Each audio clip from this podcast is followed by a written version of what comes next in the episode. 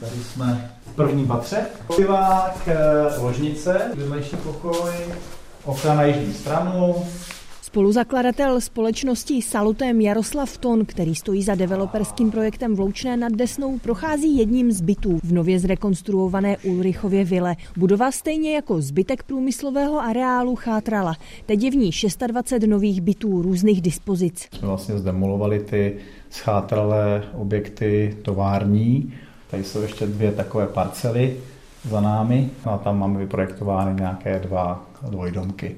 A to je vlastně ta první etapa. Společnost má ale velké plány i v takzvaném spodním továrním areálu v Loučné, který ji taky patří. Některé ty objekty, které se dají zachránit, tak využijeme, například centrální halu, nějaké volnočasové centrum sportovní, parkovací dům a tak dále.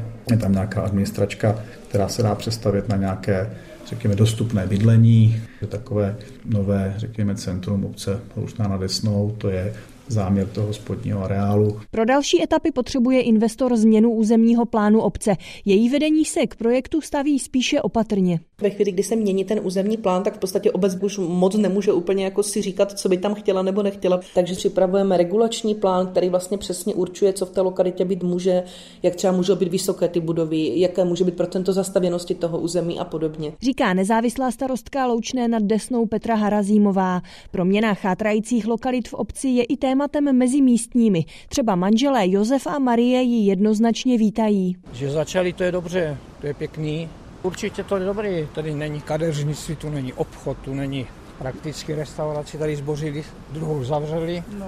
tu není prostě nic. V tom okolí tady ty dva kilometry. Oblast Jeseníků a jejich podhůří zajímá v poslední době soukromé investory čím dál více. Nové developerské projekty se chystají třeba taky v Brané nebo v Ostružné.